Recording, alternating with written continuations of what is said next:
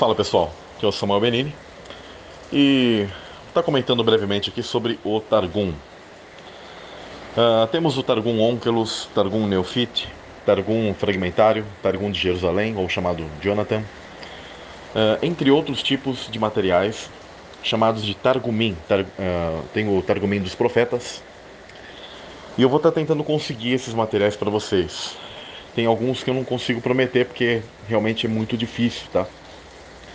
Mas eles são a tradução né, do hebraico para o aramaico com a verdadeira interpretação, com o verdadeiro entendimento. Tá? Ele sempre era lida a Torá e a Tanar né, na, para as pessoas e em seguida para aqueles que não falavam o hebraico, principalmente por causa da questão do cativeiro babilônico, era lida a versão em aramaico e inclusive com os comentários, tá? com a interpretação correta desses textos. Então, quando você quer buscar a raiz, o entendimento desses textos, você tem que ler o que? O Targum. E esse material ele é muito pouco conhecido pelas pessoas.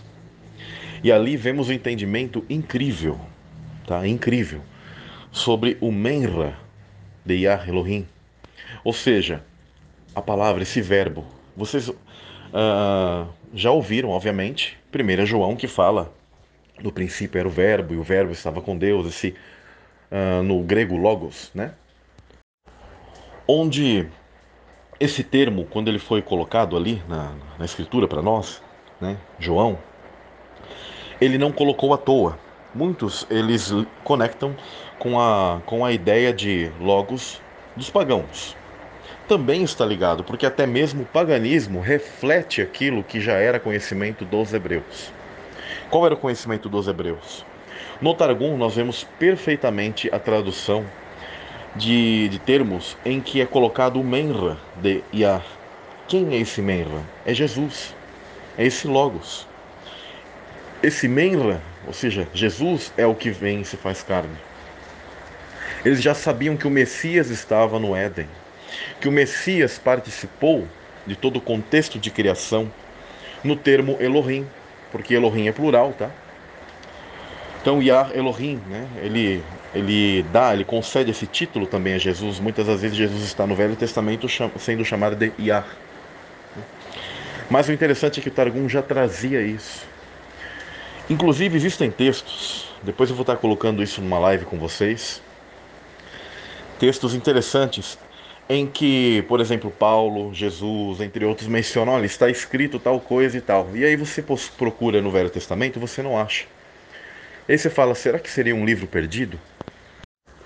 E o mais interessante, essas questões estão no, nos Targumim. Targumim é, é o plural de Targum, tá? Estão nos Targumim. Paulo, ele fazia a leitura desses materiais, tá? Tinha o um entendimento desses materiais uh, João, e você vê a influência dessa questão no Novo Testamento. Isso é muito interessante, tá? Muito profundo. Então, quando eu faço leitura do Targum para vocês e trago o entendimento da Guerra das Descendências, Caim sendo filho realmente de Satanás, a Terra sendo plana, porque o Targum também já afirma isso, categoricamente fala sobre o firmamento. Uh, na verdade, há apenas uma criação do homem e não duas. Tem gente que defende que há duas criações ali no Gênesis, não, é só uma. O Targum também mostra isso claramente. Qual era o entendimento dessas, dessas pessoas em relação ao Bereshit, ou seja, o livro de Gênesis. Né? Lá tem todos os, os conceitos e as reais interpretações, o real entendimento dos hebreus, tá? do cristianismo, na época do cristianismo primitivo, antes de Jesus e na, no, nos primeiros séculos. Qual era o real entendimento deles quando eles liam a Escritura. Depois isso foi se perdendo e se modificando por causa da Igreja Católica, por causa da própria sinagoga de Satanás que foi é, se infiltrando, já estavam infiltrados né, na época de Cristo, mas eles foram se infiltrando e mudando, modificando todo o conhecimento geral que a gente tinha das verdadeiras doutrinas e do verdadeiro entendimento da, uh, da Escritura. Isso é muito importante vocês saberem, tá bom? E hoje eu sei que muitas coisas podem soar muito diferentes para as pessoas. Para alguns, como heresias. Agora, triste é quando você não é respeitado e algumas pessoas te tratam como satanista ou algo e, e confundem todas as coisas, né?